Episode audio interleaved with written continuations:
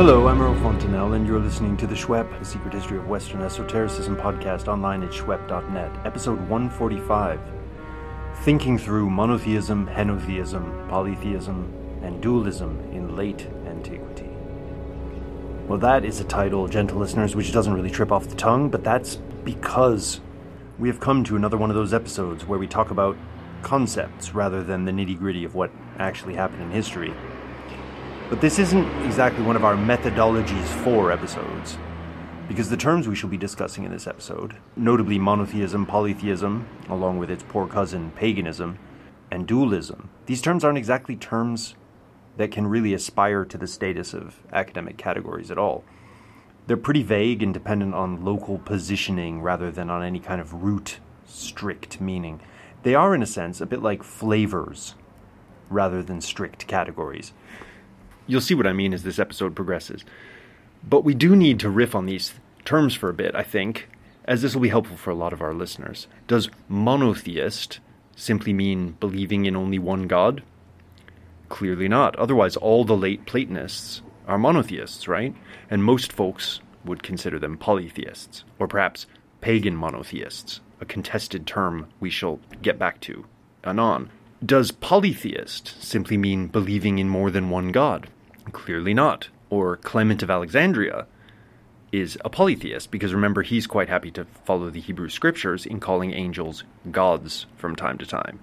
And he occasionally refers to the planets as gods as well. And any sane commentator will call Clement a Christian. Or perhaps, if you want to get specific, a Hellenizing, Platonizing Jewish Christian. And what about dualism? Doesn't dualism have something to do with believing in two gods? Well, not really, no. So clearly, if these terms don't simply mean belief in, insert number here, gods, but have more complex meanings, it should be worth our while to explore them a bit, since we're using them so much at this juncture in the podcast. And hopefully, the process of exploration will amount to a solid grounding in the relevant aspects of their meanings. The following quote from Garth Fowden, eminent historian of late antiquity, on mono, poly, and heno may be helpful. Quote, Polytheism means belief that the divine realm is populated by a plurality of gods, of broadly comparable status, not fully subordinated to or comprehended within a single god of higher status. Henotheism denotes affirmative belief in one god without the sharply defined exclusive line which makes it a belief in him as the only god. Monotheism means belief in one unique god to the exclusion of all others. It need hardly be added that to use language at all in regard to such matters is to betray the subtlety of human thought and intuition. Monotheism, in particular, is much more ambiguous as a reality than its definition might lead one to expect. Space has to be allowed for angels and for the Christian doctrine of the Trinity. But there are consequential differences among these three broad categories of belief, and especially between polytheism and monotheism. And I will argue that within monotheism, traditions such as Judaism, Christianity, and Islam behave very differently on the historical plane, whatever their common theological denominators. End of quote. Fowden is noting both that these terms are tough to discuss in a cut and dried way, and that they are important for understanding history, so we can't just abandon them. So, hopefully, the exploratory contour map approach taken in this episode will help our listeners flesh out what we and other scholars mean when we're using these terms. And we'll throw in the various dualisms, which Fowden doesn't address in this quote, because there has been and will continue to be a lot of discussion of dualism in the podcast, and it's a good idea to figure out what the heck that's supposed to mean as well. But let's start our riffing on semantic spheres with the idea of monotheism. It has been observed in various contexts that the progress of antiquity from the Hellenistic into the post Hellenistic and then into late antiquity led to a gradual tendency toward increasing monotheism across the religious spectrum, such that the eventual hegemony of Christianity, and often in this narrative, Christianity is the monotheist religion par excellence of antiquity or late antiquity, but of course, really that's Islam this eventual hegemony didn't come out of nowhere, but rather was a logical development of a long term trend, right? As with many generalizations, there is a bit of truth in this as far as it goes, but it's only true, really, if by monotheism we mean something like positing a supreme god ruling over all the others. As the Roman period progresses, we start to see, for example, altars raised to the highest god, and many other signs of a unifying tendency in popular religious forms. Though, of course, these need to be balanced against the continuing, robustly polytheist approach to all the subsidiary deities which might exist under the purview of said Theos Hypsistos, highest god. The Stoics, already in the 3rd century BCE, posited a single supreme god pneuma fire interpenetrating the whole cosmos, but of course, they were also perfectly happy talking about the gods. It is true that we see a general trend as time progresses in the long era that we're looking at that among intellectuals like the Stoics, there is indeed a tendency toward attributing more and more importance to a highest supreme God, or to a supreme God which is the emanatory source of all the subsidiary gods, as among the Platonists, many of whom we've discussed in the podcast. If we turn to Maximus of Madauros, a grammarian of the 4th and 5th centuries CE, living in North Africa, who corresponded with the Christian thinker Augustine, we get a picture of what a cultured, let's call it polytheist monotheism of this sort, looked like. As far as Maximus is concerned, every thinking person knows that there is one ultimate God, but of course, all the various cults are perfectly justified as worshipping various aspects or powers of that God. Quote, Who is so foolish, so mentally astray as to deny the very certain truth that there is one supreme God, without beginning, without natural offspring? Ooh, a bit of a dig against the Christians there. Like a great and splendid Father. His powers that permeate the universe he has made we call upon by many names, since to all of us his right name is, of course, unknown. For God is a name common to all cults. And so it is that while with differing prayers we pursue, as it were, his members piecemeal, we seem in truth to worship him entire. End of quote. Now, the Platonist Celsus made very similar points in refuting the Christians of his day back in the second century, as we discussed in episode 98 of the podcast. Clearly, the point of dispute between these polytheists polemicizing against the Christians and the Christians themselves is not that there is a supreme God.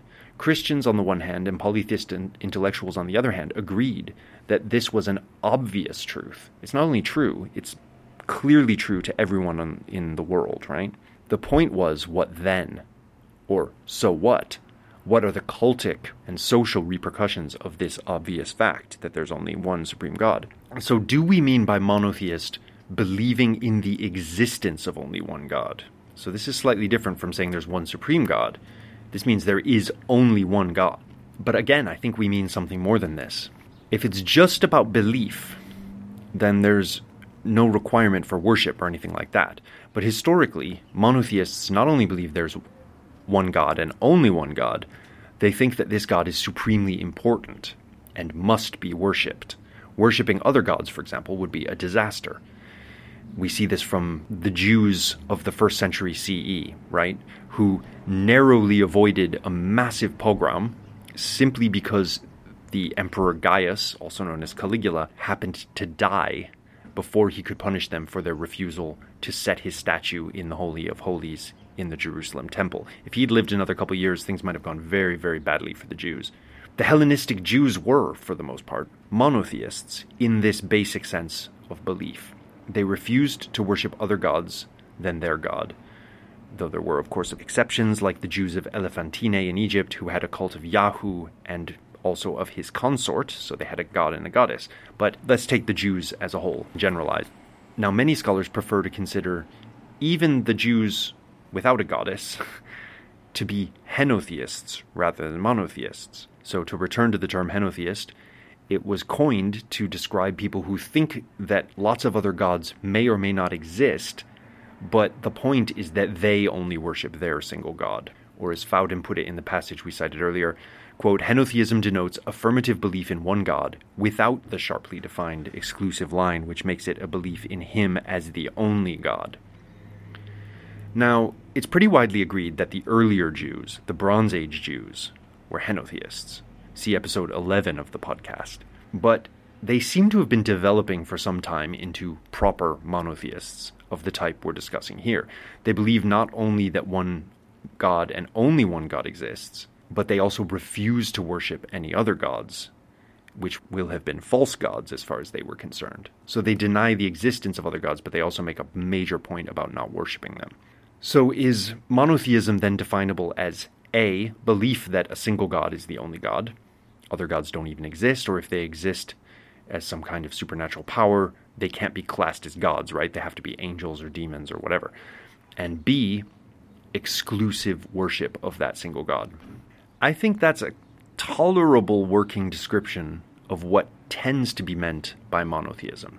But it still leaves out the flip side the radical exclusion or denial of other traditions, which is what polytheist intellectuals like Celsus and Maximus saw as so bizarre in their Christian opponents. This third ingredient of monotheism appears more and more in the language of late antique thinkers, not just Christians, people who believe, for example, in evil daimones, um, seemingly, everyone always believed in evil daimones or some equivalent term in the Near East, but belief in them spread throughout the Mediterranean in late antiquity. People like Porphyry or Augustine, for whom wrong worship wasn't just ineffectual or silly or whatever. You're not just worshiping idols that have no power, you're actively courting the powers of evil, right? Again, Hellenistic era Jews are mostly monotheists in this sense, certainly, and so are most Christians. Maybe here we can say that the Hermetic authors, who are highly attached to their single noetic god, I'm talking about the Corpus Hermeticum here and the, some of the Stobaeus Hermetica, and the Platonists, whose metaphysical systems culminate from Plotinus onward in an utterly unitary or hyper unitary first principle. Maybe we can say that these aren't monotheists in the full sense, because they don't seem to care that much what kind of cultic practice you engage in on the side, as it were. So they satisfy criterion A, belief that there is only one supreme God, much better than your average third century Christian, who wants to have his unique God cake whilst eating it with an incarnated as a human being icing, right? And maybe also thinks that there's a Holy Spirit cherry on top that needs to fit in somewhere as well. But this Platonist or Hermetic monotheist position doesn't embrace what seems to have been a defining feature of Christianity as it came to be and later of Islam, namely their non inclusive universalist claims. So we claim that our God is the universal God. It's not an ethnic God, it's a God for all of humanity, but you cannot worship other gods, or if you do, you're in trouble. Now, alert listeners will here notice something we've alluded to already that monotheist traditions, especially Catholic and Orthodox Christianities, while claiming to be the strictest of monotheists, really aren't that monotheist in the sense that late Platonism is. Namely, in that they have hugely developed cults of Mary, of saints, of angels who receive petitionary prayers. They venerate icons and relics, and they practice lots of other forms of cult that look suspiciously like worship of entities other than God. If you look at Plotinus, for example, he's much more monotheist in, in a certain sense than these guys. The rebuttal here from the Christians, uh, to take the classic Catholic example, is we never worship the saints, we merely venerate them. We only worship God. So, as an outsider looking in, you can clearly have a monotheist tradition which maintains itself as staunchly monotheist, while potentially looking awfully polytheist to outsiders. Extreme Protestants are especially keen to point out how much of this polytheist flavor survives in the Catholic Church, and they see it as a bad thing, needless to say. Similarly, Takfiri Muslims, these are your Wahhabis or extreme Salafis. I'm definitely not tarring all Salafis with the same brush here, just the intolerant and allegedly literalist ones who like to go around telling the majority of Muslims that they aren't proper Muslims. These guys often accuse Muslims who, for example, visit the tomb sites of important awliya, friends of God, or perform other ritual actions, such as venerating the Prophet a little too much, they accuse these Muslims of committing shirk, idolatry, or worship of that which is other than God. Literally, the term shirk refers to association of anything with God, and so it's not as simple as idolatry, but more on that when we get to Islamic religious thinking and metaphysics. The point for now is that in terms of monotheism, there are at least three things to take into account, right? The first two are the basic opinions that there is only one God worthy of worship, and that we must worship that God, right? That this God is important. It's not just part of the fauna of the universe, it's a, a key to human thriving. The third element isn't so much a, uh, a theological position, it's the question of the optional extras that come with actual cult and how these are be, to be explained in terms of our monotheism. Now, some of the Hermetica we've looked at in this podcast at least mention only one God, a noetic high power who is properly to be called Theos, God. And we even have Hermetic hymns to this highest God, so we know a bit about how he was worshipped by some Hermetists. Now, this looks a lot like monotheism in the basic propositional sense. Granted, we don't have too much Hermetic material decrying the worshippers of multiple gods, anti polytheist Hermetica, as you might say. But that being said, we do have a lot of condemnation of what you might call wrong worship. One striking example is the apocalypse in the Hermetic Asclepius, which we discussed in some detail in episode 105, where the true religion, idealized Egyptian temple cult, is contrasted with the false religions of the foreign rabble. Quote, Are you not aware, Asclepius, that Egypt is the image of heaven? Or, to put it better, the place where everything that is directed and superintended in heaven is transferred and comes down to earth. Indeed, if we are to tell the full truth, our land is the temple of the whole world. End of quote. Now, here we have something which, although it's polytheist in the sense that Egyptian temples are presumably dedicated to a bunch of different gods, right? It's kind of monotheist in its dedication to the highest God. This God is given different names in different Hermetica, but that's not such a big deal.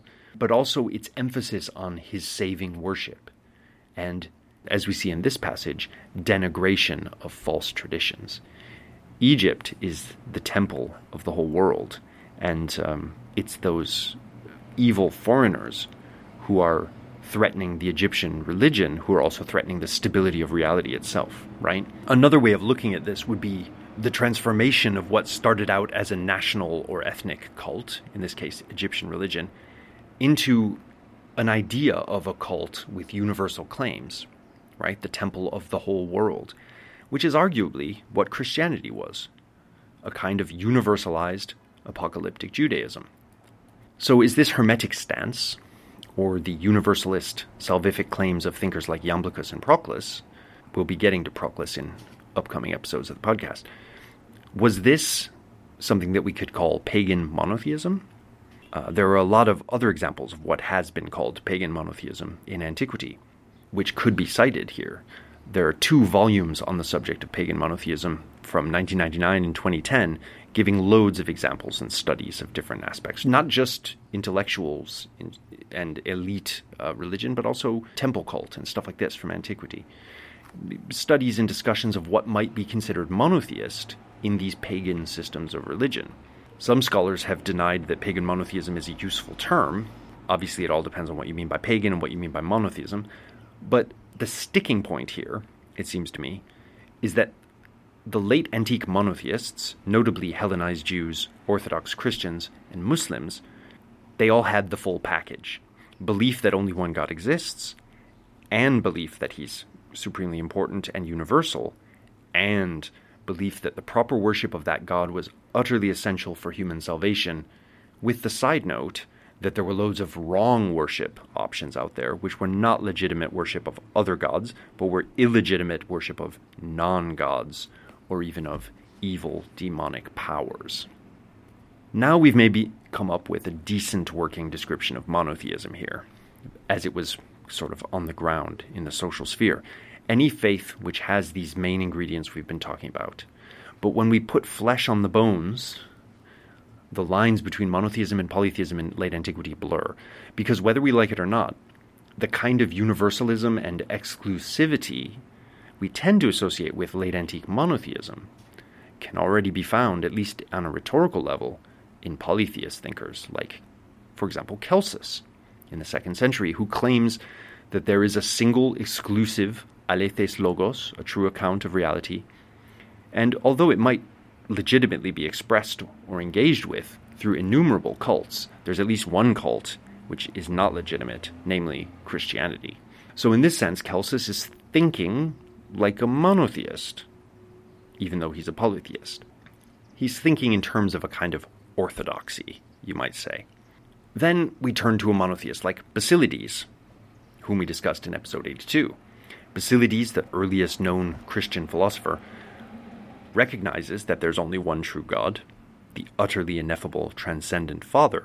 But he's totally relaxed about stuff like sacrifices and other marks of traditional religiosity, which got the knickers of many Christians into a twist. So he kind of thinks like a polytheist, you might say, or he has a polytheist vibe about him. The same could be said, in certain senses, limited senses, for Philo and Clement of Alexandria. And maybe this is just an Alexandrian thing, but that's another story. But let's make this even more concrete. Let's consider two late antique Greco Romans living in a provincial mid sized city. One of these, let's call him, I don't know, Rupert, was raised in a Christian household, but a cultured Hellenized Christian household of the late 3rd century. He and his family and his slaves are all Christians, but you'd hardly know it to look at them. Their villa is decorated with frescoes depicting the mysteries of Dionysus in allegorical imagery. He reads Homer and the Attic tragedians in his spare time. His friends, drawing on the Hellenized elite of this little provincial city, hardly discuss religious issues at all when they get together over wine, but everyone knows that Publius is an initiate of Mithras, Gaius is a Platonist, a follower of a roughly Platonian philosophical school with an easygoing attitude to cult practice, and Cassius is a rather hardline Christian of this or that theological persuasion. In fact, everyone in Rupert's circle happens to be, on the level of theological belief, a monotheist, or maybe a henotheist in the case of Publius, since he, of course, knows that Mithras is the supreme god who created the whole world, but he can be combined with other gods depending on local pantheon and so forth. So all of these guys agree that, of course, there is only one supreme God. That while one might call the stars and planets gods and goddesses, another might insist that they're angelic servants of God. But the difference is only one of terminology more than substance, and none of them get too hung up on it. And all of them are quite happy with the present situation in the Greco Roman world, where their elite cultural status as Hellenically educated members of the local government is a main linchpin of the social order. And no one wants to do anything radical and frightening like destroy temples or, gods forbid, erase age old Roman customs of invoking the traditional pantheon and doing auguries and stuff like that. So Rupert is part of what we might call an easygoing monotheist milieu of late antiquity. On the other hand, living in the same town as Rupert there's another guy. We'll call him Steve. Steve is a serious philosopher. In fact, a disciple of the great Iamblichus, and he is thus serious about the truth. Not only are the gods real, says Steve, they have allotted places in a rationally deducible metaphysical and physical hierarchy, and the whole world, including the political and social order here on earth, reflects that hierarchy a little bit like Egypt, the temple of the whole world, does in the Hermetic Asclepius, right? Steve is what you might call a polytheist hardliner. This new movement of Christianity cannot be compromised with, but must be destroyed, as it impiously denies what everyone knows, namely that the gods are responsible for everything in the universe, and that without the gods' help, humanity and human culture are doomed. And when Steve looks around himself at the late Roman world, he can see every day the product of the impious Christian presumption in the way things are going to shit, right? Christians, for Steve, are atheoi. The first widespread use of the term atheist was directed precisely against Christians who denied the gods. And as such, the Christians, the Christian atheists, are an ontological threat to all that which is good and worth preserving. Steve is thus a polytheist, but one who shares a lot of the ways of thinking with what we might associate, in our oversimplified way, with the hardline monotheism of late antiquity. Now, probably the Ruperts and Steves of late antiquity were met with in all the time in the street, and they existed on a broad spectrum. In other words, monotheism and polytheism as theological positions was one thing in late antiquity. And as argued earlier, there was a general move to a quasi monotheist position across Greco Roman culture already afoot anyway, right? Before the rise of monotheism to hegemony. So more and more people were monotheists in some ideological sense as antiquity progressed anyway. They believe that there is only one supreme God. But we can't really come to terms with what we mean by the terms mono and poly without looking at ways of thinking. Orthodox thinking versus older modes of knowledge making, ideas about universalism and exclusion, and so on. So that's an example of a couple late antique people, a monotheist and a polytheist, showing how it's hard to generalize about what we mean by monotheist and polytheist once we get outside the sphere of just basic theological positions. Now, what about dualism? Well, gentle listener, this is another one of those terms which is more of a vibe than a really definable historical entity. In the context of history religions, so we need to exclude other uses of the term dualism, such as the dualism discussed in philosophy departments, right? Whereby, for example, Descartes is a dualist. Forget about that. In the context of history of religions, dualism generally refers to religions which have two main gods or two powerful principles, often engaged in a cosmic conflict of some kind, right? Uh, Manichaeans were a major force for dualism in the Greco Roman world in our period. Zoroastrianism, or Mazdaism, is often described as a dualist religion as well, though it's mostly confined to the eastern side of things, in our period, the Sasanian Empire. Now, here's the problem. As Celsus already noted and criticized in the second century, all Christianity is at least a little bit dualist, in that it believes in the devil, Satan, Beliar, Samael, or any of his countless names, plus all his evil demonic servitors, uh, in Christian literature, we often find whole royal courts of demonic agencies surrounding Satan as a dark mirror to the divine celestial court of God. And this shows up quite early in, in Christian texts like the Ascension of Isaiah and many others, but of course, readers of the demon infested grimoire literature of early modern Europe are well aware it has a very long afterlife. So demons are everywhere in Christianity, and the dualism of Christianity is a kind of matter of emphasis.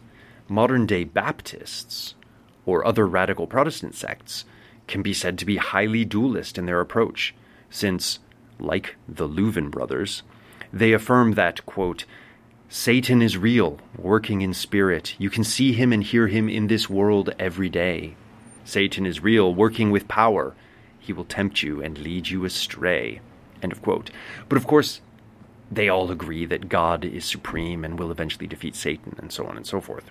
So, this is what you might call mitigated dualism, because it's not real dualism in the sense that Satan isn't the equal of God, right? He's a subsidiary guy, he's a tool of God. But where does the mitigation end and the hardcore dualism begin? You can't get much more dualist than Manichaeism, right? Cosmic principle of darkness co eternal with cosmic principle of light. That's pretty dualist but eventual victory of the light over the darkness, which nothing can prevent. That seems a bit mitigating, right? Many of the more hardcore so called dualist heresies of medieval Christianity, the Paulicians, the Bogomils, the Cathars, and so forth, are forms of mitigated dualism, since they always posit God the Father as the supreme, inevitably victorious principle. But they get pretty dualist in terms of their vibe, and then what are we to make of the Gnostics, or the demiurgical biblical traditions? The demiurge in question, as we know, is either an evil or at best a misguided second god or subsidiary god, but his reign is pretty total down here in the world in which we dwell. Very often, scholarly interpretation of ancient so called Gnostic texts will invoke a thoroughgoing dualism as a primary or even the primary characteristic of ancient Gnosticism. But Christianity is already dualist, as we've argued just now. And it's also demiurgic, for that matter, but that's another story. So again, maybe the best we can do with this dualism idea is to consider it a matter of emphasis.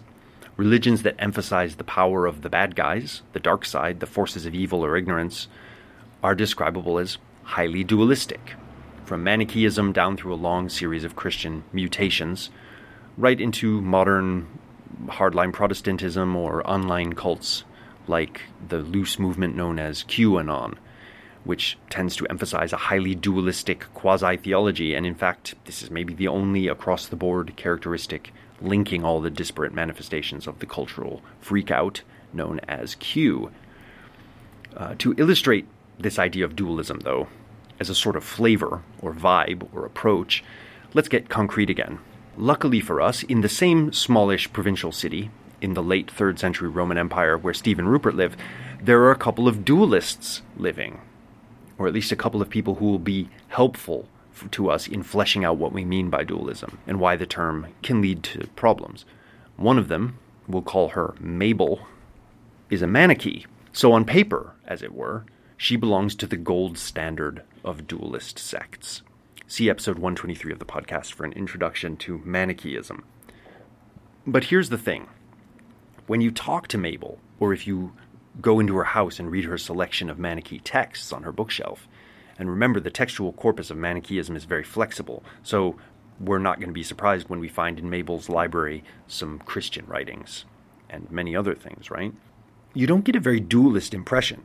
All Mabel talks about is the light, God is light personified. The light is triumphing, and our world is a place which, while it's not perfect, it's in a state of ever increasing perfection and illumination. The light is winning. Mabel is pretty upful for a hard dualist. In fact, you can see why Jason BeDuhn, eminent scholar of Manichaeism and of Augustine, typified the gloomy, sin obsessed Augustine as a failed Manichee. I mean, Augustine is so, well, dualist. But then just across the road from Mabel, there is a Christian lady living. We'll call her Gladys. Gladys totally rejects Mabel's religion. Gladys is hip to this newfangled Christian idea of heresy. And once she learned that Mabel was reading the Gospel of John and other canonical Christian writings alongside her genuine Manichaean writings, as it were, she quickly decided that Mabel was not just a non Christian, she was a heretic. She's not a pagana, a pagan, she's a heretic. But Gladys totally rejects Mabel's tradition, not only on what you might call grounds of social exclusion or group building, like the us and them building, by which uh, exclusive traditions like Christianity form themselves. It's not just this that Gladys rejects Mabel for. She rejects Mabel's position on theological grounds. Mabel recognizes that there's an eternally existent, or subsistent, let's say, principle of darkness. And Gladys affirms that there is only God who is eternal, the God of light, of life, of truth, etc., etc. So Gladys is, on paper, totally non dualist and really aggressively non dualist in the sense that she's anti Mabel. But when you listen to Gladys talk, all day long it's Satan this, demons that, the world is a vale of wickedness and sin, darkness is all around us, only the very few elect can escape the darkness. She sounds pretty dualistic. So, gentle listener, we come to the end of our derive through the intellectual thickets of monotheism, henotheism, polytheism, and dualism. As promised, we haven't come up with hard definitions of any of these terms. They don't admit of such. What we've done is emphasized a few things which I think are important for understanding late antique religious thought and religious thought going forward into the Middle Ages. Firstly, it gets really complicated on the ground. Secondly, when discussing monotheism or polytheism, we need to differentiate between the theological positions involved so we believe in only one God. We believe in lots of gods. And the larger suite of attitudes and exclusionary practices which might or might not accompany a given instance on the ground. Rupert, as we saw, was a typically polytheist or even pagan Christian, as far as his actual life went and how he lived and what he did and so on. While Steve was kind of an orthodox, monotheistically flavored polytheist. Hmm. Thirdly, it is to this larger suite of characteristics one God, only one God, and the accompanying cultic and social corollaries of that position which characterize what we tend to mean by monotheism and which will play such a big role in how late antiquity develops. But even here, there's much mushiness when it comes to the reality on the ground. Fourthly, there is this idea called dualism, but it really isn't a position at all in its hardcore form, except for maybe uh, Zoroastrianism and uh, Manichaeism. But when we bring in mitigated dualism, well, that's a kind of approach to reality, which tends to see conflict between good and evil principles as the central story of the world. And here we find an awful lot of Christians. And I don't just mean Gnostics and Bogomils, I mean St. Augustine and pretty much all Protestants, among other groups we could name. Now that we've taken this little detour into scholarly second order terms, I think it's high time we dived back into the details of religious, or more precisely, magical belief and practice on the ground in late antiquity, don't you? So join us next time for a discussion of late antique Jewish magical traditions with the inimitable Gideon Bohak. And until then, stay esoteric.